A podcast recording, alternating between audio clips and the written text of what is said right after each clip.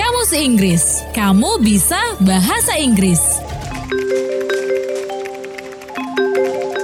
Halo Beb, kamu lagi di mana? Aku masih di kantor nih, Beb. Kenapa, Beb? Oh, enggak. Nanti sore jadi kan? Oh, beli cincin kita kan ke toko jeweleri. Toko jeweleri.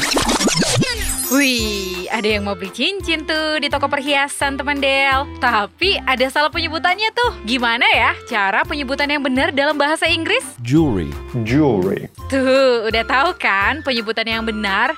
Jewelry. Jangan salah lagi ya, Jim. Iya, Miss.